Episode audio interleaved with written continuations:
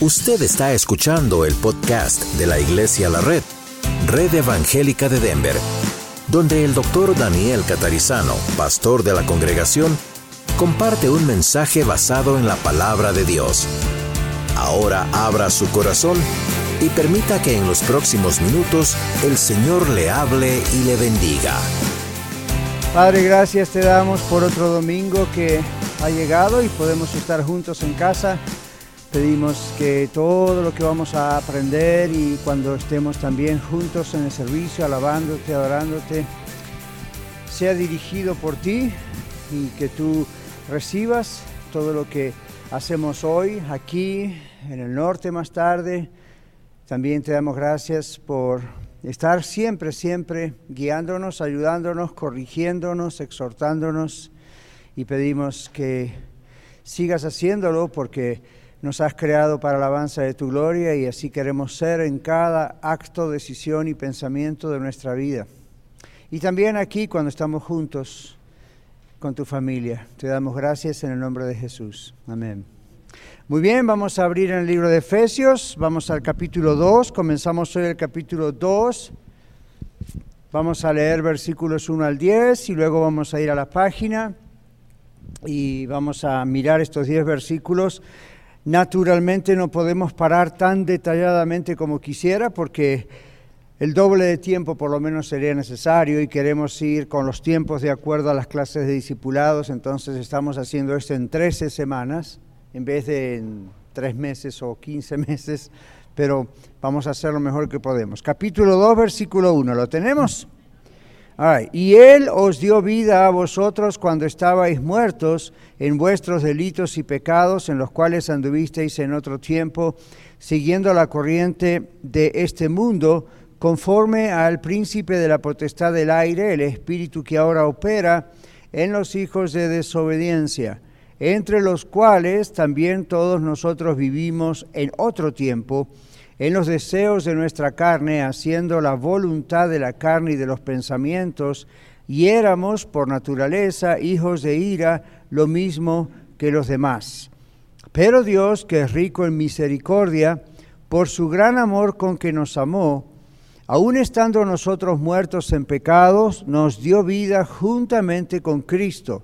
Por gracia sois salvos. Y juntamente con Él nos resucitó y asimismo nos hizo sentar en los lugares celestiales con Cristo Jesús, para mostrar en los siglos venideros las abundantes riquezas de su gracia en su bondad para con nosotros en Cristo Jesús. Porque por gracia sois salvos, por medio de la fe, y esto no de vosotros, pues es don de Dios, no por obras, para que nadie se gloríe porque somos hechura suya, creados en Cristo Jesús para buenas obras, las cuales Dios preparó de antemano para que anduviésemos en ellas. Vamos a nuestra página, el primer versículo. El primer versículo dice, y Él dio vida a vosotros cuando estabais muertos en vuestros delitos y pecados. Recordamos que siempre esto viene de la parte anterior del texto, del capítulo 1, este versículo, dice la página, es la continuación del capítulo anterior y de su tema principal. El tema principal que vimos el domingo pasado es la magnitud. ¿Conocemos la palabra magnitud? ¿Cuál es un sinónimo de magnitud? Lo, la grandeza, ¿verdad? Muy bien. La magnitud del poder de Dios hacia nosotros. El capítulo 1 nos muestra básicamente eso. La, la grandeza del poder de Dios, la magnitud del poder de Dios hacia nosotros sus hijos, como fue exhibido en la resurrección del Señor Jesucristo. ¿Se acuerdan? La semana pasada vimos eso. El poder que resucitó a Cristo de los muertos es el poder que actúa en nosotros los creyentes. Entonces, estamos hablando de un poder increíble, no hay un poder más grande que el poder de Dios. La demostración fue también no solo la creación, sino el que levantó a Cristo de los muertos. Y somos conscientes, no siempre yo creo, pero podríamos mejor ser cada vez más conscientes de decir, wow, el mismo poder que Dios usó para levantar a Jesucristo de los muertos es el poder que usa en mi vida. Ah, ¿Alguna vez lo pensó? Alguna que otra vez yo me he puesto a pensarlo es más detenidamente y como que me asustó un poco, les confieso.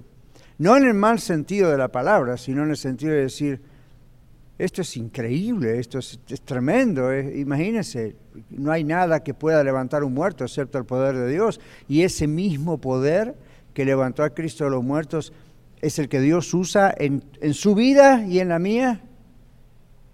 Te a pensar un momento en eso y es increíble. Y cuando hay problemas, y cuando hay dificultades, y cuando hay dudas, esa escritura nos trae confort, nos trae paz. Hay otro texto en la Biblia que dice, ¿habrá algo imposible para Dios? ¿Recuerdas el texto? La respuesta de la pregunta retórica, ¿cuál es? No. Y una de las pruebas de que no hay nada imposible para Dios es, levantó Cristo de los muertos. Entonces cuando usted y yo decimos, esto es imposible, esto es muy difícil, esto, enseguida recordemos el texto, ¿habrá algo imposible para Dios? No. Si no haya nada imposible para Dios, es decir que para usted tampoco.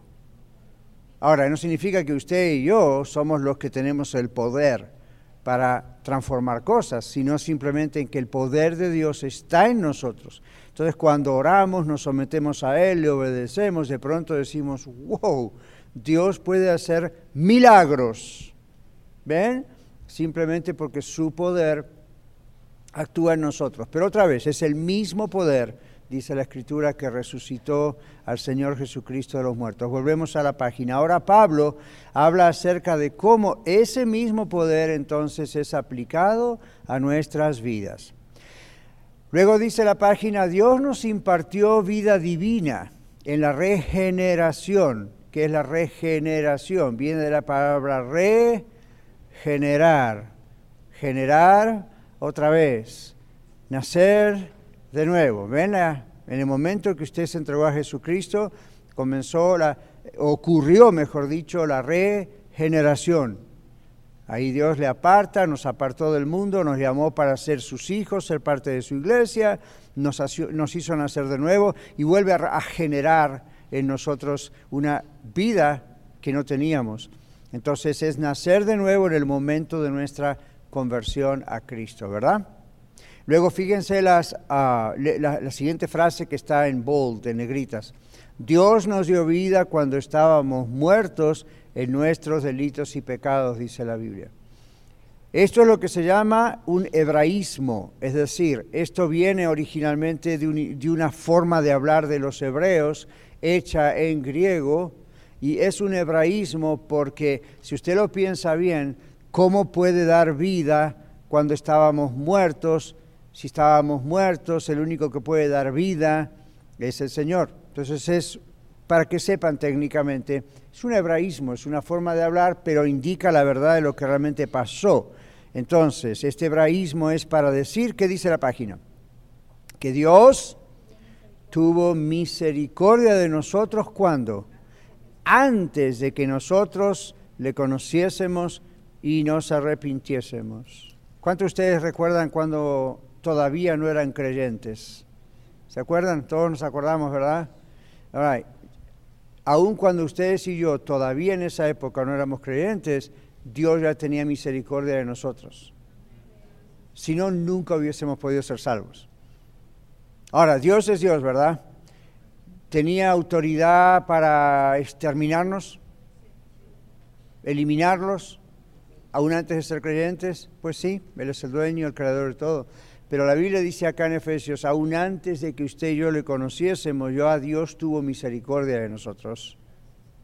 Gracias Señor. Como otro texto que dice, por su misericordia no hemos sido consumidos. ¿Ven?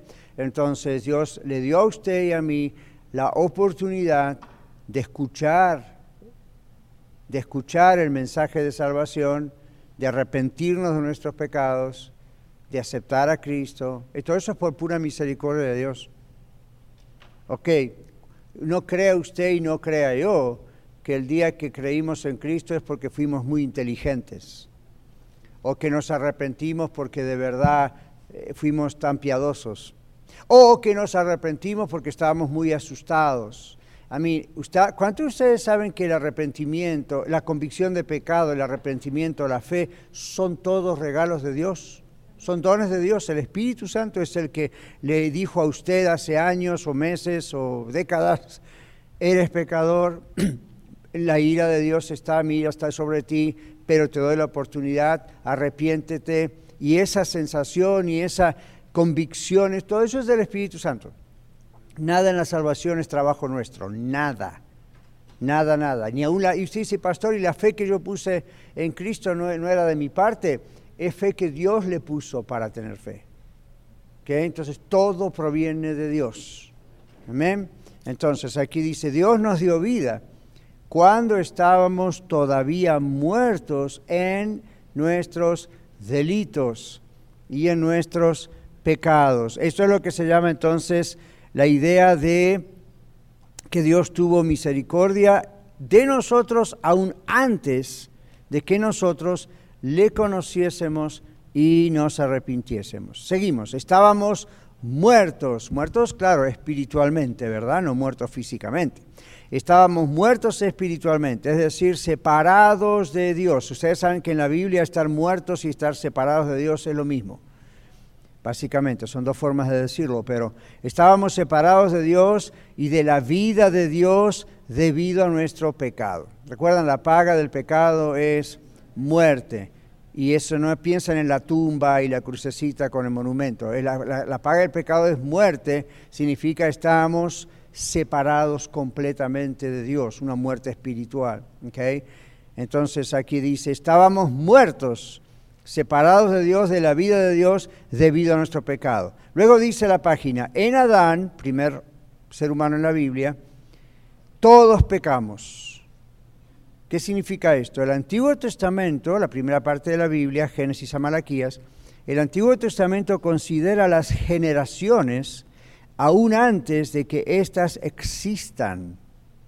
Por ejemplo, hay casos donde expresa frases como fulano estaba en los lomos de sultano, ¿recuerdan eso? Fulano estaba en los lomos de Abraham, está hablando de, hijos, nietos y bisnietos. Es como si ahora, bueno, nosotros no sabemos cuándo va a regresar el Señor Jesús, pero si todavía no regresa, es como si dijera en los lomos de cualquiera de nosotros está fulano de tal y faltan tres generaciones para que nazcan, sus bisnietos.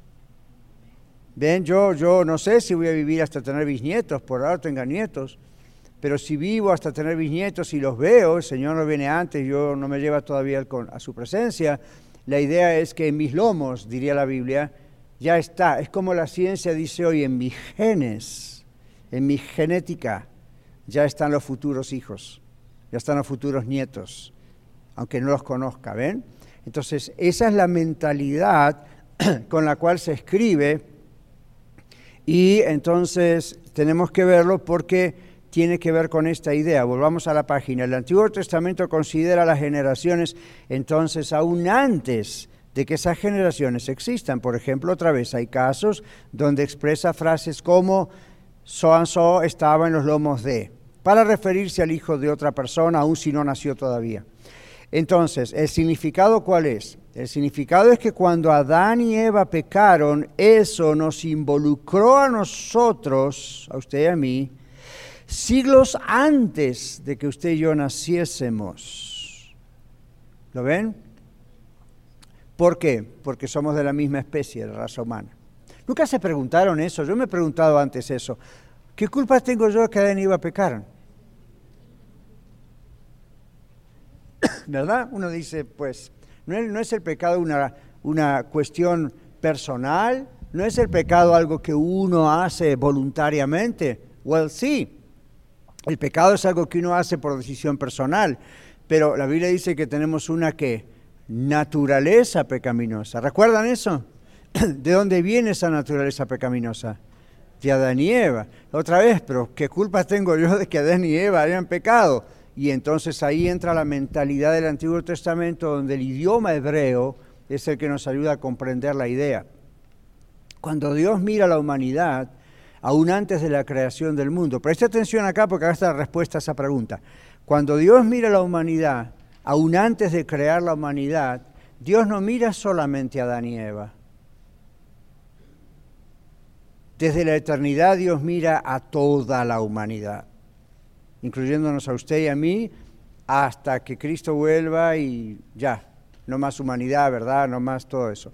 Entonces, siglos y siglos, quién sabe cuánto, Dios mira a toda la humanidad. Entonces, Adán y Eva fueron representantes de la raza humana. Y al pecar ellos, en sus lomos estábamos nosotros, diría el hebreo. ¿Ven? Entonces es como cuando, por ejemplo, a ver, a ver si lo podemos explicar más como hace la ciencia hoy en día. Hoy en día los científicos, los médicos no dicen en los lomos de José estaban las hijas de José o los hijos de José. No, pero ¿qué van a decir? En la genética de José están sus hijos. Entonces, ¿qué pasa?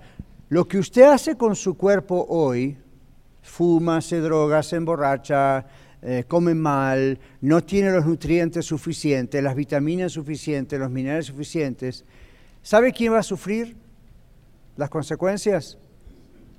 Usted y quién más. Dígalo, estamos en una clase. Sus hijos. ¿Sabían eso? Entonces, ¿por qué si somos seres humanos responsables no debemos vivir la vida loca, como decía aquel cantante, y entonces son nuestros años de vida lo que importan. Sus años de vida importan, su cuerpo físico, su cuidado mental importa porque en los genes que Dios ha puesto en usted están sus futuros hijos y sus futuros nietos y sus futuros bisnietos y sus futuros tataranietos. ¿Y para qué seguir? Es un trabalengua, tatara, tataranietos. Entonces, ya le doy. Entonces, ven, la idea es, hay consecuencias, aún científicamente se nos muestran que hay tendencias. ¿Escucharon eso de que van al médico y le dice, bueno, le hicimos un análisis de sangre, de orina, materia fecal, papá, papá, papá, y resulta que usted tiene de su familia una tendencia, ¡pum!, esa enfermedad. ¿Cuántos saben eso? Y usted dice, ¿qué culpa tengo yo que mi padre, mi abuelo, mi tatarabuelo tuvo cáncer? No es una cuestión de culpas, es una cuestión de herencia genética la tendencia ya está allí. Entonces, ante un cáncer o algo así, la persona mucho no puede hacer, aunque hoy en día se descubre que hay formas de evitarlo, especialmente si hay una tendencia, con lo que comemos, no comemos. Pero ven toda la idea científica de hoy, nos muestra aún más lo que la Biblia dice, el asunto de que se transfiere el asunto por para siempre, a menos que Dios corte eso. Ahora, por otro lado, no es que la transferencia de lo que hizo Adán y Eva exactamente, la idea es, por la culpabilidad de Adán y Eva, usted y yo, como somos de la misma raza, Él es nuestro papá original, que Adán y Eva, entonces también nosotros caímos en lo mismo. Y la prueba está en que nacemos, empezamos a crecer y empezamos a manifestar que el pecado está en nosotros aún con los pequeñitos, ¿verdad? Después, a medida que crecemos, los sofisticamos un poco. ¿Blas?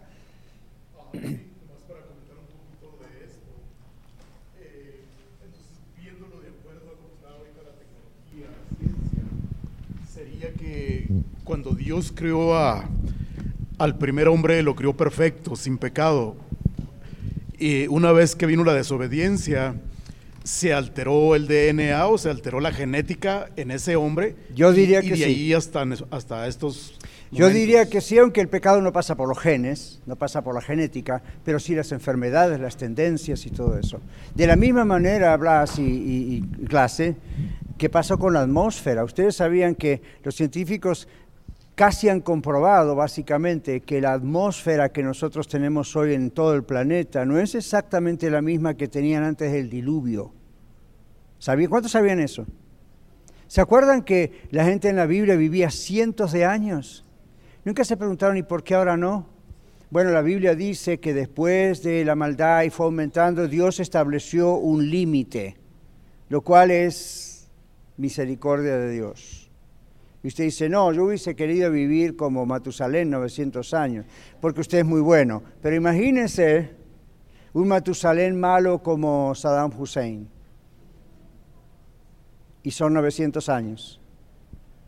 Entonces, Dios conoce qué es lo mejor. Ahora, así todo, aún esa edad que en la Biblia se estableció. Yo sé que hay una parte que en un salmo que dice, eh, el límite son 70 años y los más fuertes son 80 años, pero en el Antiguo Testamento hay todavía más. Ahora, nunca se preguntaron por qué se ha achicado y aunque hoy en día uno vive un poquito más porque la medicina, la nutrición nos ayuda un poquito más, no hay nada extraño, simplemente eso nos ayuda a, vivir un poquito más. Al mismo tiempo uno dice, ¿qué está pasando? Bueno, los científicos han comprobado que muchas cosas del medio ambiente se han reducido y no tiene nada que ver con la política del medio ambiente o con nosotros tirando botellas de plástico en el océano. A mí eso no se debe hacer y como cristianos no debemos hacer porque el Señor quiere que seamos cuidadosos del medio ambiente. Simplemente no lo lleve a la máxima potencia y lo politice, ¿verdad? Pero comprendemos eso, ¿no? Pero hoy en día tenemos muchas situaciones en la atmósfera que en aquellos años no. Entonces, eso también es fruto del pecado. La Biblia dice que la creación gime aún hasta la redención de los hijos de Dios. Y se acuerdan cuando Dios maldice la tierra y espinas y cardos te producirá. Hay mucha consecuencia por el pecado y la estamos viviendo. Entonces, otra vez a nuestra página.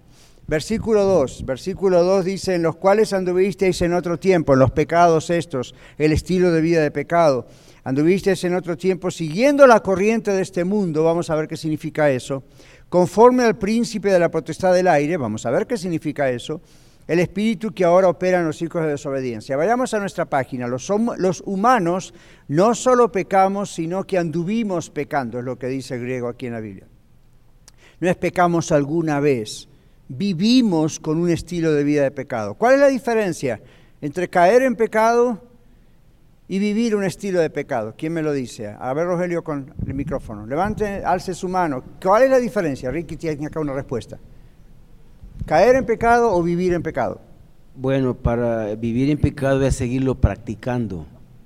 Y caer en pecado, pues una consecuencia que estamos en debilidad todavía. Ajá. Muy bien. ¿Ven la diferencia? Uno cae todos de alguna manera a veces caemos en pecado, ¿okay? hasta con nuestro pensamiento, dijo el Señor Jesús. Otra cosa es constantemente estar pecando. Es un estilo de pecado. Por eso en primera de Juan la Biblia dice que Dios en su misericordia aún ha provisto para cuando caemos en pecado. Dice, si decimos que no pecamos, hacemos a Dios mentiroso. Todos pecamos. Y está hablando la creyente, como usted y yo. Ahora, lo que está haciendo la aclaración bien fuerte de la Biblia es, una cosa es caer de vez en cuando en pecado porque sacamos nuestros ojos del Señor, obviamente en ese momento no estábamos llenos del Espíritu Santo, nos dejamos llevar por la corriente de este mundo. El Espíritu Santo nos convence, hijo, hija, esto está mal, le pedimos perdón, aceptamos el perdón y que la sangre de Cristo nos ha limpiado de esos pecados y no lo volvemos a hacer. Hay fruto de arrepentimiento y no hay estilo de vida de pecado. Por ejemplo, si yo les preguntase a ustedes, ¿cuántos de ustedes, aún siendo ya creyentes nacidos de nuevo, cuántos de ustedes mintió alguna vez? Si usted me dice que no, usted acaba de mentir. Entonces uno dice, una cosa es cuando he quitado los ojos del Señor, me he puesto los ojos en mí, me he dejado llevar por la corriente y de pronto dije una mentira. El Espíritu Santo que vive en mí, que vive en usted, nos va a hacer sentir muy mal, ¿verdad que sí? Y ese es el convencimiento. ¿Y qué vamos a hacer? Perdóname, Señor. Y vamos a tratar de arreglar la situación. No es solamente I'm so sorry, ¿no? Ahora, ¿qué pasó después? Si todos los días mentimos, si todo el tiempo mentimos, si somos mitómanos, como decimos científicamente, ahí tenemos un problema. No hubo arrepentimiento. Eso es un estilo de vida de pecado. La Biblia dice que todos de pronto caemos en pecado. Por eso dice en 1 Juan, abogado tenemos en Cristo. Cuando eso ocurre. Y no es algo para usurpar o aprovecharse o decir, ah, no importa lo que haga, total tengo un abogado en Cristo. No. Aún en la tierra un abogado no le va a defender si se da cuenta que lo que usted está haciendo es a propósito, no le importa. ¿Okay? No va a tener el abogado cómo defenderlo a usted. Entonces el Señor Jesús defiende a sus hijos en el cielo. ¿Ven? No está ahí para defender a los que no le conocen todavía. A los que no le conocen, Dios con su espíritu trata de convencerlos y ellos responden o no, pero a nosotros como hijos de Él, el Señor know, nos defiende, nos ayuda, nos levanta, a veces nos disciplina, pero otra vez versículo 2, los humanos no solo pecamos, sino que antes de conocer a Cristo anduvimos pecando. Ese fue nuestro estilo de vida, no nos importaba. Cuando no conocíamos a Cristo, el pecado regulaba qué cosa? Nuestra conducta. ¿Qué más? ¿Qué más? ¿Ven? Entonces, todas las decisiones que usted tomó y yo tomé antes de conocer a Cristo, ¿por qué generalmente fueron malas decisiones? Las regulaba el pecado, nuestra naturaleza pecaminosa. ¿Por qué esas actitudes fueron malas actitudes? Las regulaba el pecado. Ahora, ¿quién regula nuestras decisiones y actitudes? Cristo, ¿verdad? El Espíritu Santo está en nosotros y si nosotros dependemos de Él y le pedimos y nos humillamos, Señor, ¿qué decisión debo tomar? ¿Cómo debo responder? ¿Hasta dónde debo de ir? ¿Qué debo de hacer? El Espíritu Santo nos va a estar ayudando. Y si no le pedimos ayuda, nos va a estar frenando o nos va a estar disciplinando para que reaccionemos y gracias a Dios. Pero cuando andábamos sin Cristo, todo lo que decidíamos, hacíamos, pensábamos, estaba regulado por esa otra naturaleza que teníamos. Eso es lo que dice Pablo. Continuamos. Vivíamos bajo la corriente de este mundo. ¿Qué significa en el idioma original en griego? Eso significa la esfera o el ambiente de inmoralidad inspirado por el que tiene el control del aire, el príncipe de la potestad del aire lo llama el Señor también. ¿Y qué significa eso? En griego la idea es aire o atmósfera sucia. Eso es lo que dice en el original. Sucia no está pensando en el medio ambiente, sino en las naves espaciales que dejaron cosas que andan dando vueltas. Saben que hay mucha basura espacial, ¿no? Hay mucha basura dando vuelta por la atmósfera. Nosotros no la vemos, pero ahí está. Entonces, la Biblia no está hablando de la basura espacial que dejaron los, sino el shuttle o los cohetes espaciales. Está hablando de un terreno espiritual. Los hebreos y los griegos creían que había diferentes niveles en el aire, en la atmósfera, a nivel espiritual. Por ejemplo, ¿recuerdan al apóstol Pablo cuando dice, conozco un hombre, no sé si en el cuerpo o fuera del cuerpo, que fue elevado a el tercer cielo? Dice, el tercer cielo. Esa era la mentalidad y creo que es cierto, no es una cosa simplemente cultural. La idea de tercer cielo es lo máximo, está sentado Cristo y más arriba no hay nada. Cuando se hablaba de la atmósfera sucia, donde está Satanás y sus demonios, ellos pensaban en esa época que era la atmósfera más baja. Es decir, que cuando Satanás fue echado del cielo con sus ángeles demonios, finalmente quedaron en lo que rodea a la Tierra, la atmósfera. En aquella época pensaban arriba en el tope de las montañas, en esa zona, y la llamaban la atmósfera sucia. Ahora, si va mañana a Pais Peak, no esté buscando a Satanás ahí arriba. O no esté pensando, voy a reprender todos los demonios que me andan rodeando aquí porque estamos a tantos miles de pies de altura. Eh, tenga cuidado. La idea no es necesariamente tan literal. La idea es estar en lo más bajo de lo que tiene que ver el mundo espiritual, no solamente por una posición, porque en el espacio es complicado pensar en posiciones, en el aire es complicado pensar en posiciones así tan, tan exactas como aquí en la tierra.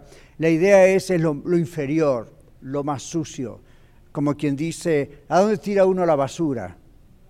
No la tira hacia el aire, no la pone en el techo. ¿Dónde pone la basura? En el basurero. ¿Dónde está el basurero generalmente? Ahí abajo. ¿Se acuerdan em, cuando la Biblia utiliza la palabra Gehenna? Hablando de la muerte del Señor. En Jerusalén, si usted va, ahí está Jerusalén está así más elevado, luego hay un gran valle y luego está el Monte de los Olivos.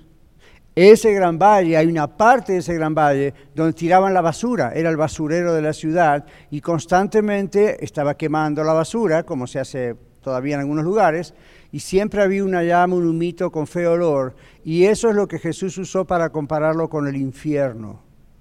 Y es el nombre que usó, la idea de la gehenna, la idea de la cosa que se quema, la idea de la cosa... Entonces, cuando aquí habla eh, la palabra de que Satanás es el príncipe de la potestad del aire, está pensando en eso.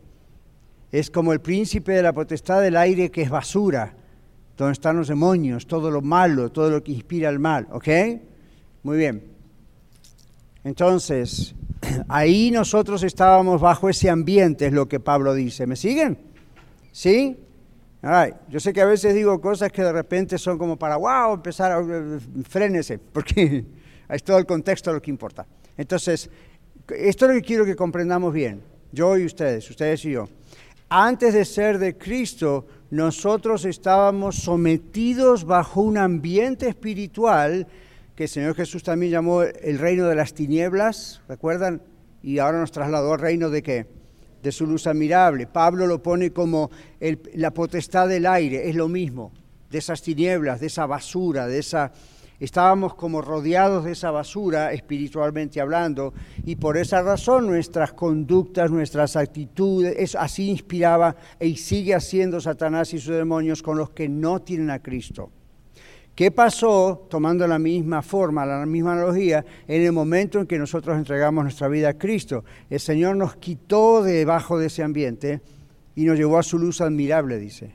Entonces, aunque estamos en el mismo planeta, estamos en otra onda en otra esfera, por decir así, estamos en otra esfera espiritual. Y aquí que dice, estamos sentados en los lugares celestiales con Cristo, ¿se dieron cuenta? Ya vamos a llegar a ese versículo. Vamos a la página. Número 3, o versículo 3.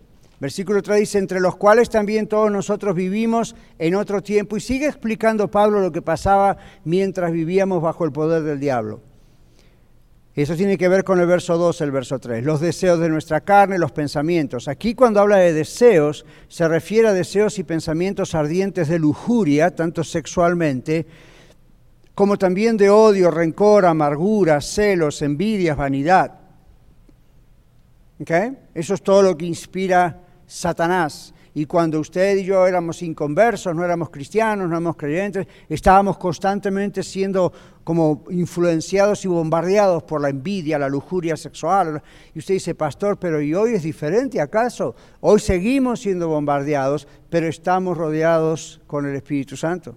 Y tenemos el Espíritu Santo en nosotros. Y si nos mantenemos llenos de Él, no hay problema. En cuanto no nos mantenemos llenos de Él, aunque tengamos el Espíritu Santo, podemos llegar a contristar al Espíritu Santo haciéndole caso a lo que está alrededor nuestro en esa atmósfera sucia. Yo recién dije que Dios nos quitó de esa atmósfera sucia, como, dije, como quien dijese, aun cuando estamos en este mundo bajo esa influencia satánica, nosotros estamos protegidos porque somos personas de Dios, somos hijos e hijas de Dios y, y ya no estamos perteneciendo a esa atmósfera sucia. Pero, escuche esto, estamos siendo de todas maneras atacados constantemente por esa atmósfera sucia.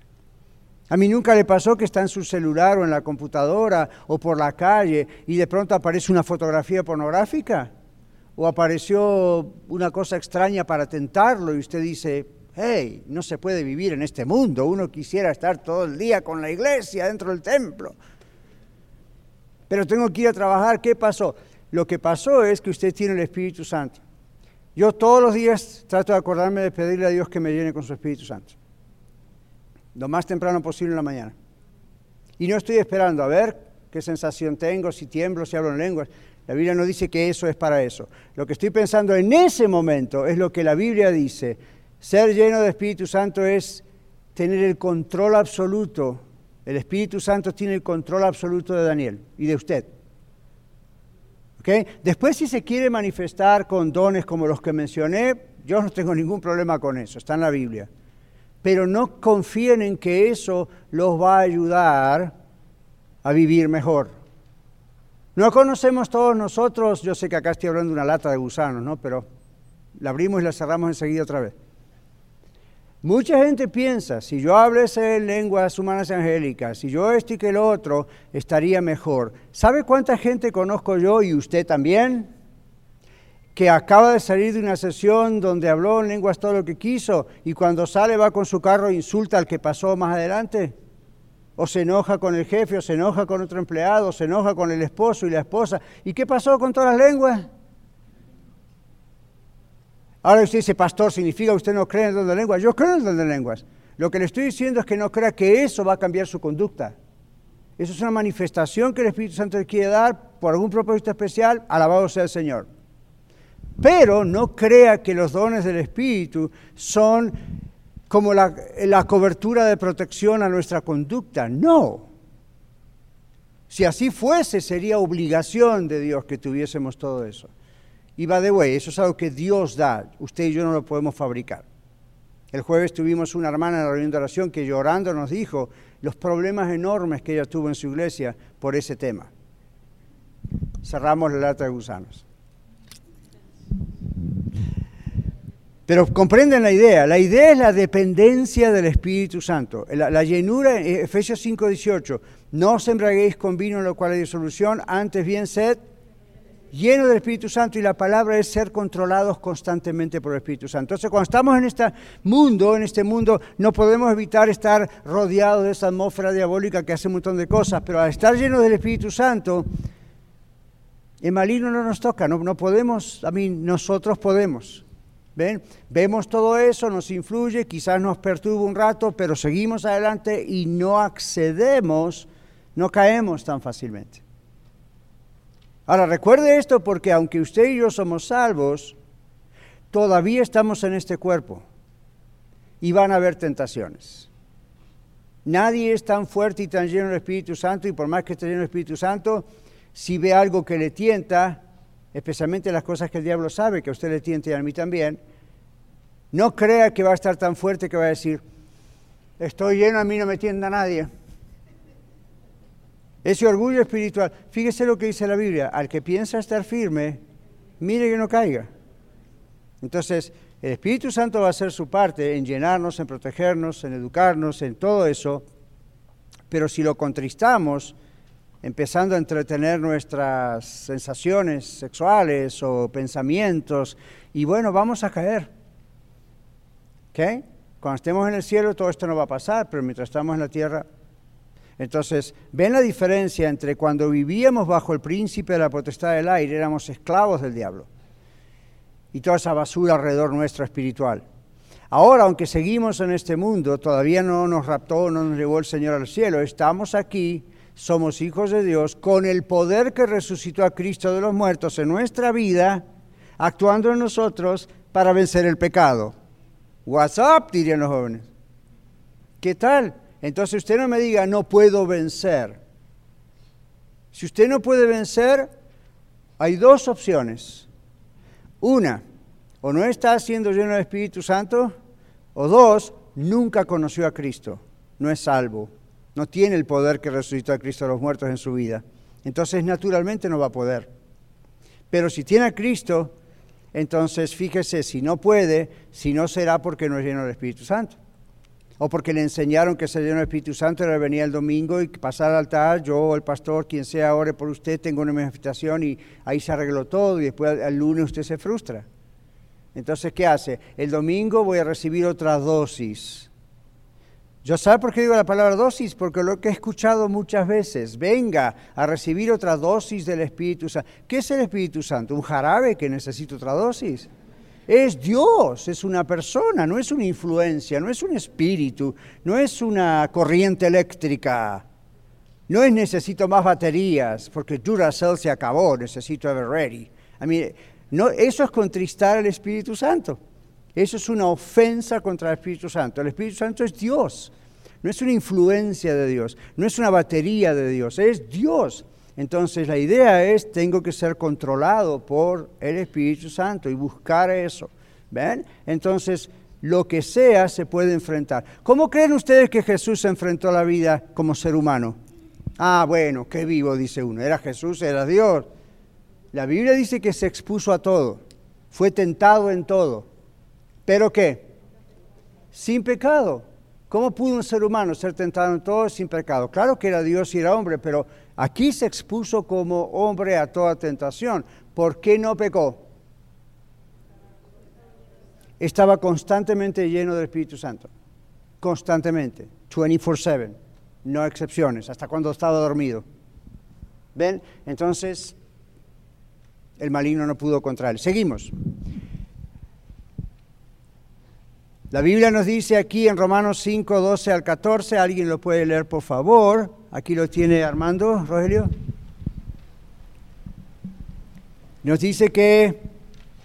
hay una cuestión difícil con el pecado. A ver, Armando, Romanos 5, 12 al 14. Sí. Por tanto, como el pecado entró en el mundo por un hombre y por el pecado la muerte, así la muerte pasó a todos los hombres por cuantos todos pecaron. ¿Quiere leer, Angelita? Hasta 14. Pues antes de la ley había pecado en el mundo, pero donde no hay ley, no sin culpa de pecado. No obstante, reinó la muerte desde Adán hasta Moisés, aun en los que no pecaron a la manera de la transgresión de Adán, el cual es figura del que habla, había de venir. Gracias, hermano. Entonces, vamos otra vez hacia arriba para que tengamos el contexto de por qué pusimos Romanos ahí. Versículo 3 dice, entre los cuales, tiene que ver con el verso 2, como dijimos, los deseos de nuestra carne y los pensamientos, aquí se refiere a qué? Deseos y pensamientos ardientes de lujuria, tanto sexual como pensamientos ardientes de odio, como pensamientos ardientes de rencor, como pensamientos ardientes de amargura, pensamientos ardientes de celos, pensamientos ardientes de envidia, pensamientos ardientes de vanidad, etcétera. Entonces, dice aquí, hijos de ira es la conexión con ser hijos del diablo, por un lado. La ira fuera de control es un fruto del espíritu diabólico. Recuerden que en Efesios dice, airaos, pero no pequéis, no qué.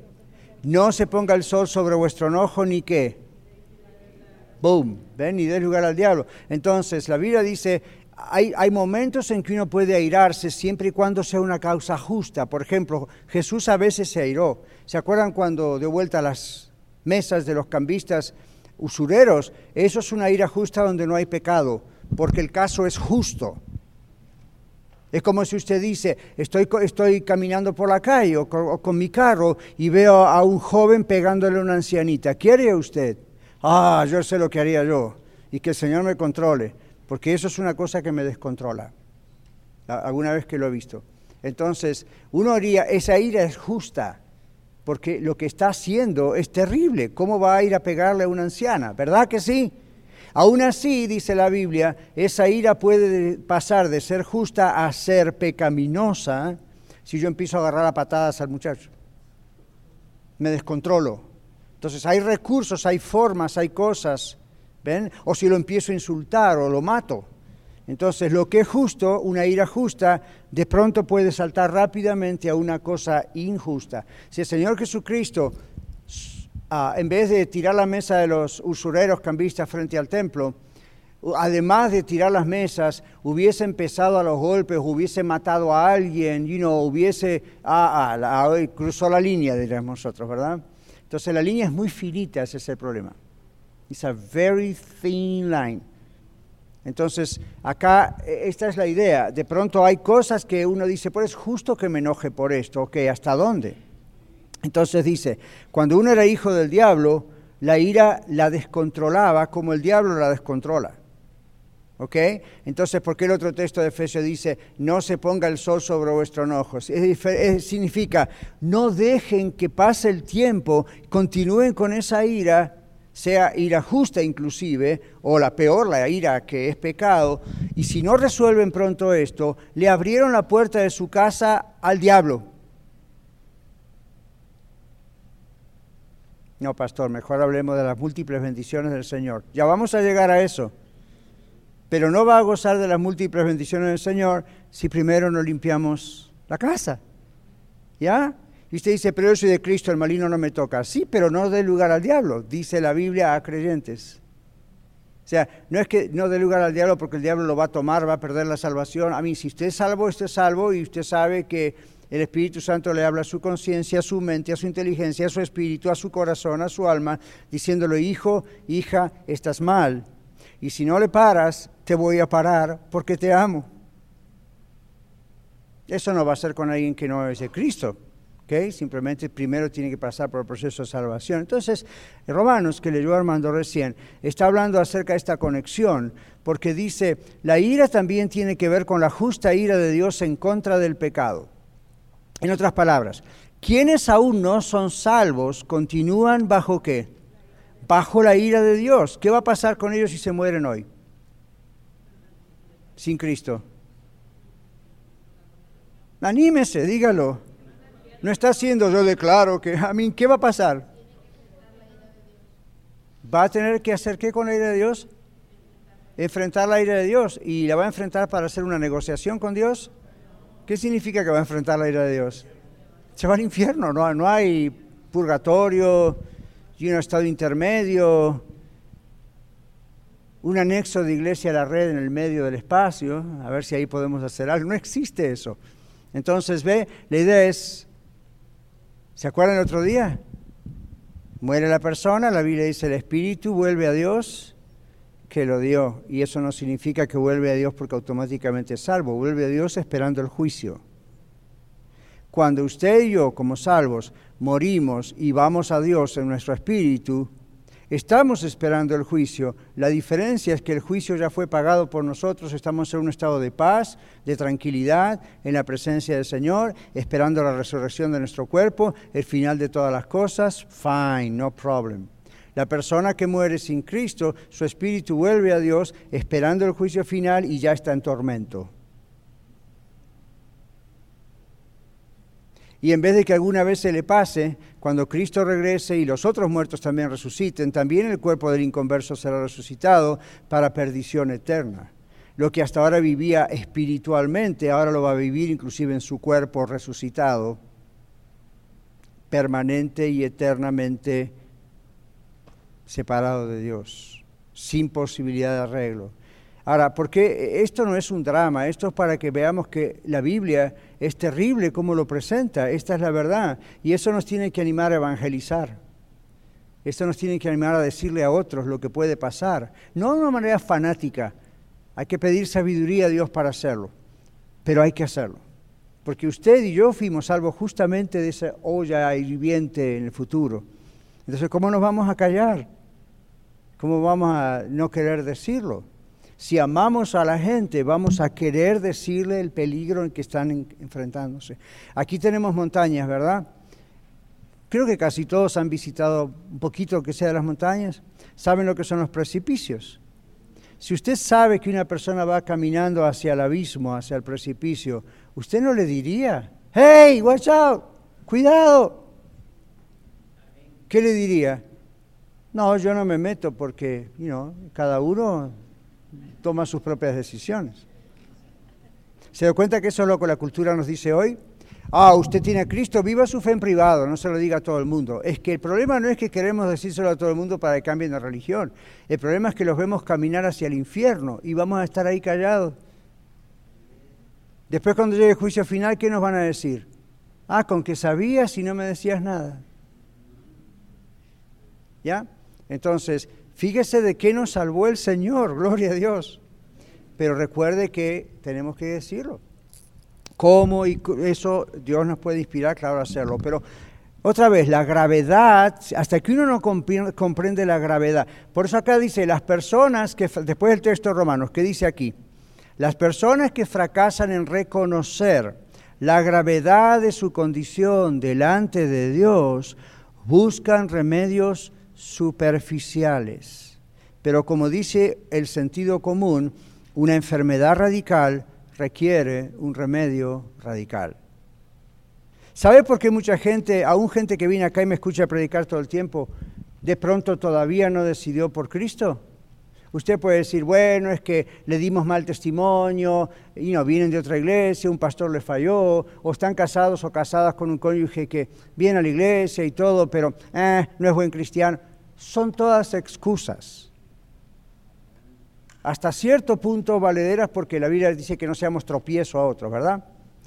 Pero son todas excusas. ¿Sabe cuál es la razón mayor por la gente no termina de aceptar a Cristo? Algunos de ellos todavía no ven la gravedad de su problema. Cuando uno les dice, se va al infierno, dice, ah, eso son cuentos de ustedes para asustarnos. Cuando uno les dice, está separado de Dios, dice, no puede ser, somos todos hijos de Dios. No, güey José, no es lo que la Biblia dice. Somos criaturas de Dios. Hijos de Dios somos los que somos adoptados por Dios a través de Cristo. Amén. Entonces, cuando usted tiene un familiar, un amigo, un compañero de trabajo, gente que viene acá a la iglesia y usted dice, ¿cuándo esta gente va a aceptar a Cristo? Por favor, más claro el pastor no puede predicarlo y yo también y usted también. Oren por ellos, Porque aunque el Espíritu Santo sigue tratando de convencerlos, esta gente ha encerrado, durecido tanto su corazón, que cuanto más tiempo pasa, más duro tiene su corazón. Entonces, que el Señor los convenza del peligro al que están enfrentándose, que crean en el peligro al que se enfrentan. Si no creen eso, no ven la necesidad de un Salvador. ¿Se dan cuenta? No ven la necesidad de un Salvador. Entonces, esto es lo que estamos diciendo aquí para ir despacito concluyendo. Versículo 4 dice, pero Dios, y aquí hay una separación maravillosa entre lo que viene diciendo y lo que va a decir. ¿Me siguen? ¿Ya? Ok. Pero Dios, esta breve expresión lo dice todo. Dios es el único que puede cambiar la condición del ser humano. gloria a Dios. Dios actuó por puro amor. Decimos juntos Juan 3:16. Vamos, porque de tal manera amó Dios al mundo que ha dado a su Hijo unigénito, para que todo aquel que en él cree no se pierda, mas tenga vida eterna. Amén. Pablo dice acá, pero Dios, y puedo escuchar como redoble de bombas. Este pero Dios significa, venimos muy mal, ahora cambian las cosas. Observen, escuchen, pero Dios. Jesús dice a Nicodemo, porque de tal manera amó Dios al mundo, lo mismo. Entonces, pero Dios, esta breve expresión lo dice todo. Dios es el único que puede cambiar las cosas. Versículo 5, aún estando nosotros muertos en esas condiciones de separados. ¿Qué dice el versículo 5? Aún estando muertos, esto explica por qué éramos incapaces, por qué éramos incapaces de salvarnos por nosotros mismos y de hacer obras para la salvación. Cuando su familiar o amigo le diga, no, la salvación es por obras, dígale esto, ¿acaso un muerto puede andar? ¿Acaso un muerto puede caminar? ¿Acaso un muerto puede obrar? ¿Saben por qué es una buena forma de presentárselos? Por esto. Cuando usted le dice a sus amigos inconversos o católicos o Jehovah Witness o lo que sea, y usted les dice, ellos dicen, la salvación es por obras, usted lo hace muy fácil, es por gracia, gracia, gracia. Y usted dice, mire, la salvación no es por obras para que nadie se gloríe. ¿Por qué? Porque los muertos no se pueden gloriar en nada, están muertos. Y usted le puede decir, ¿usted está de acuerdo conmigo que Dios dice, no yo, Dios dice en la Biblia, no yo, Dios dice en la Biblia, que todos estamos muertos en nuestros delitos y pecados? Es muy raro que una persona le diga, no, yo no estoy muerto. Cuando usted le dice, delante de Dios estamos separados de Dios, muertos, la gente dice, ya puedo verlo, de mi vida alrededor mío. Entonces ahí viene lo siguiente. Usted le puede decir, ¿los muertos caminan? ¿Los muertos andan? ¿Los muertos pueden hacer algo por ellos mismos? No, ¿por qué? Porque están muertos. Entonces Dios, mientras estábamos muertos, actuó con el poder de la resurrección de Cristo para tocar nuestra vida y resucitarnos. Aparte de la futura resurrección de nuestro cuerpo, ¿ven? Es siempre el trabajo de Dios la salvación. Entonces aquí dice eso, aún estando nosotros muertos. Por eso explica que la salvación no puede ser por obras tampoco. Porque un muerto no puede hacer obras. Un muerto espiritualmente no puede hacer obras como tampoco un muerto físico. Entonces dice, solo Dios por amor podía hacer algo. Nos dio vida juntamente con Cristo. Esto se relaciona con el verso 6. Juntamente con Él nos resucitó y nos hizo sentar con Cristo en lugares celestiales. Observe esto. Observe con Cristo. Ve que están negritas en el... Esa es la clave. Con Cristo, esa es la clave. ¿Por qué? Porque Cristo murió, resucitó y ascendió a los cielos, nosotros somos salvos en Cristo. ¿Qué significa? Significa que cuando Cristo murió en la cruz, nosotros morimos con Cristo, aunque pasó hace dos mil años.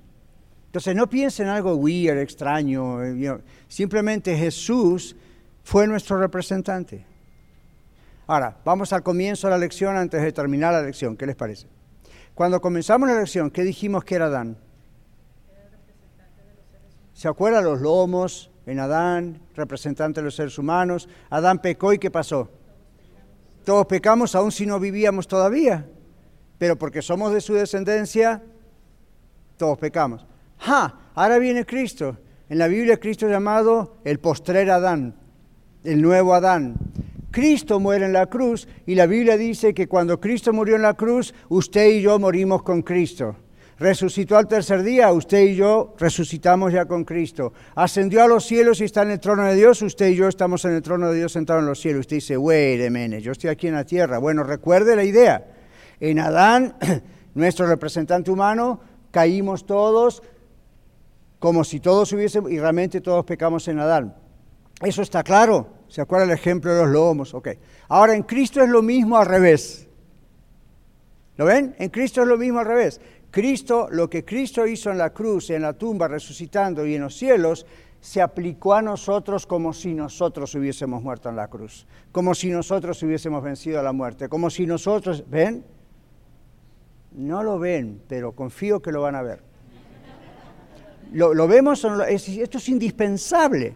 Esto puede cambiar su vida. ¿Usted se da cuenta de lo que hizo Jesús? No piense, ah, qué lindo Jesús, Diosito me salvó. Wait a minute. El Señor estaba muriendo representándome a mí, representándolo a usted. Delante del Padre Dios es como que Daniel murió en la cruz. Y usted dice, no, jamás yo no hubiese podido hacer eso.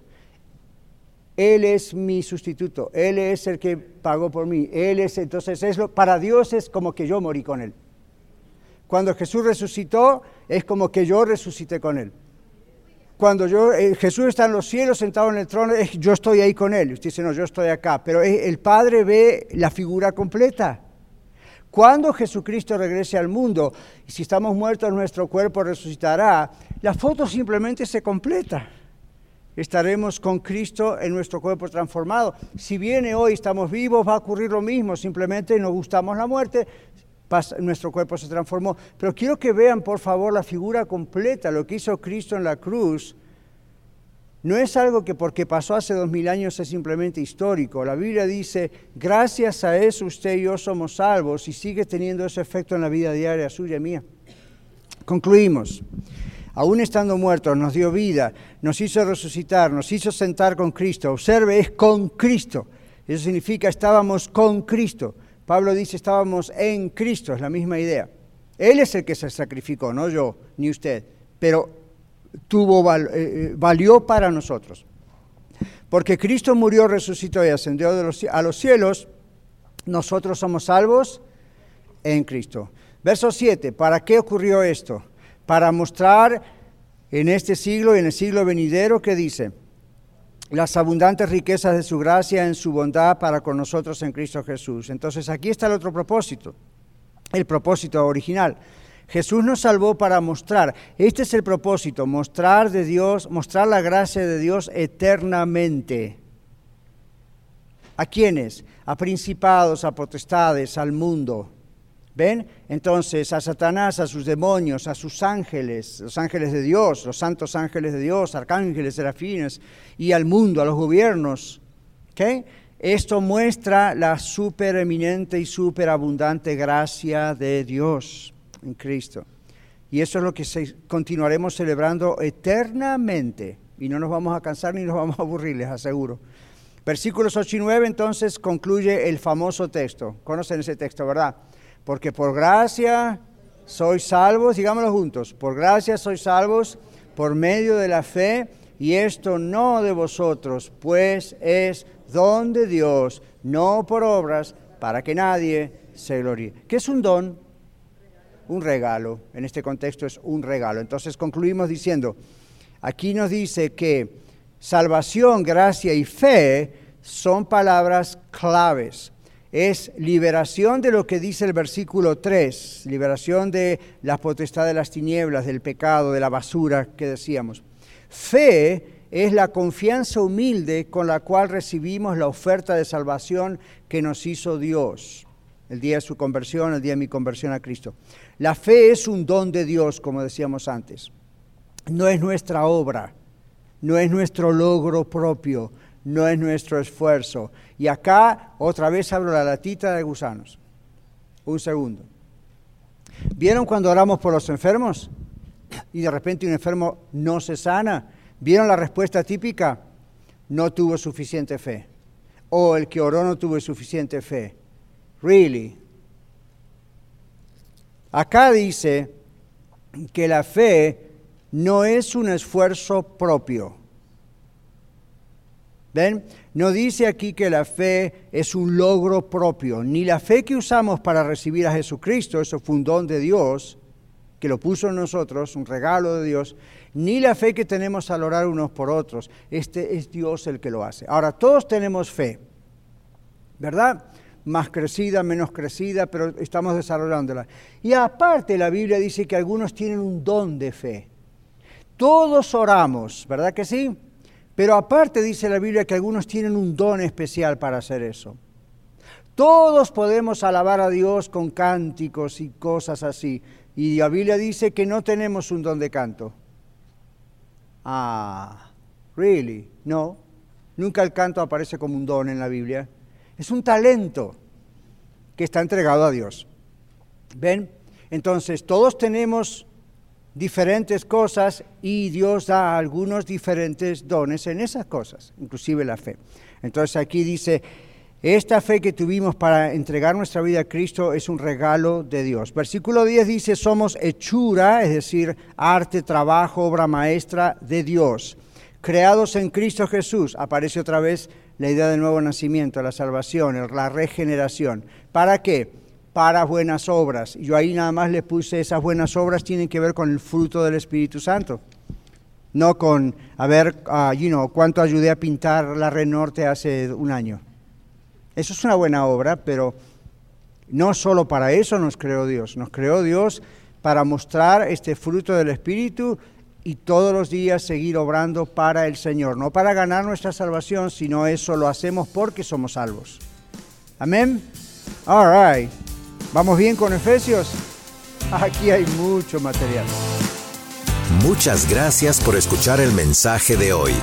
Si tiene alguna pregunta en cuanto a su relación personal con el Señor Jesucristo o está buscando unirse a la familia de la Iglesia La Red, por favor no duden en contactarse con nosotros.